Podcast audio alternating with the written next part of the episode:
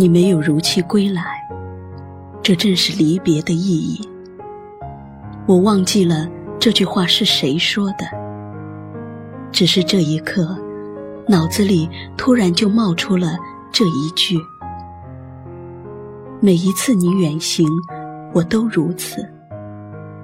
站在礁石上，任由潮湿的海风迷了我的眼。我不想说，我哭了，因为哭了，便代表着这是离别。一个人对一个城市产生情结，必然是有原因的。也许只是在地图上看到了一个好听的城市名字，这个名字给了你许多遐想。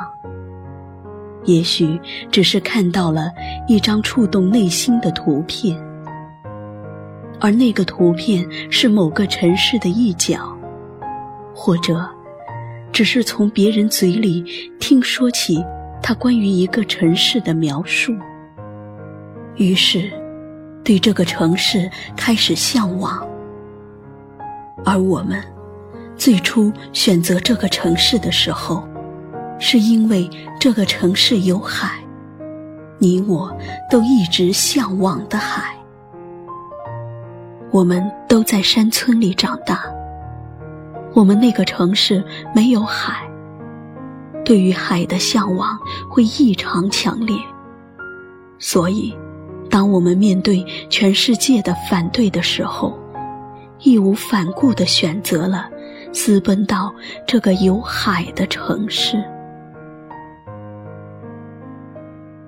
海，汪洋的海。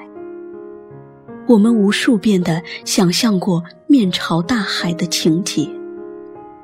可是，当我们真正站立在这里的时候，我们依然为眼前的大海的磅礴气势而惊得目瞪口呆。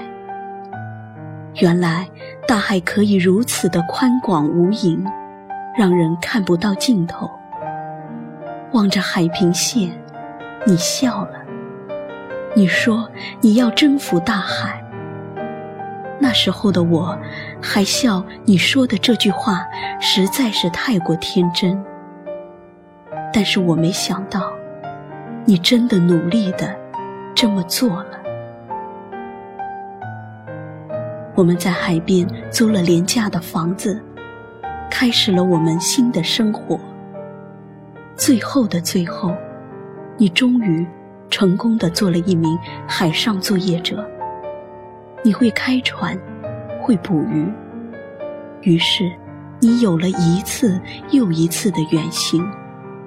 我们之间有了一次又一次的分别。我开始一个人面对没有你的夜晚。我开始一个人生活。这个城市坐落在海边，所以每个角落都飘荡着带着腥味的海风。夏夜，我就睡在并不宽广的阳台上。望着满天的星星，数着你归来的日子。其实，我不敢告诉你，无数个夜晚里，我梦见了你，梦见你从渔船上掉了下去，然后不断的下沉，你甚至连一丝挣扎都没有，而我却在哭泣和哑然的呐喊中醒来。而每一次看到你如期归来，我终于相信了，梦是反的，大海是你的梦想，就像你是我的梦想一样。渐渐的，我习惯了你每一次的出行和归来，习惯了一个人的夜，我不再胡思乱想。也不再质问自己，我们私奔的意义。每个人的生活方式都不同，正因为我爱你，所以，我选择了最不适合我的生活方式。我开始动笔写日记，记录我的担忧和思念。只是，在不停的记录里，我突然发现，你说你爱我，其实，你爱的是海，或者说，你爱大海远爱过我。意识到这一点的时候，我很难过。我想，你立刻出现在我面前，好让我问个清楚。可是，这个问题就在漫长的等待里慢慢腐烂、蒸发。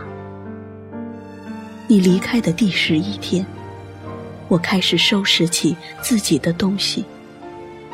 大海和我，的确是可以并存的。只是我无法忍受你爱海胜于我。我想，我终于要离开这里了。最后一次，我站在这片礁石上，望着远方的海平线，眼泪就落了下来。我知道，我一定看不见你，但是。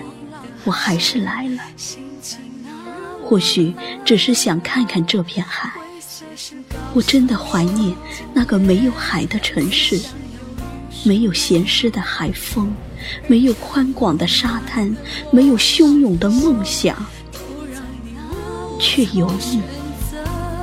我就这一颗心，整夜都闭不了眼睛，为何你？你没有如期归来，我也没有如期等待。下一季花开，蓦然回首，你你不在，没有如期归来，我也没有如期等待。下一季花开，蓦然回首。你不在。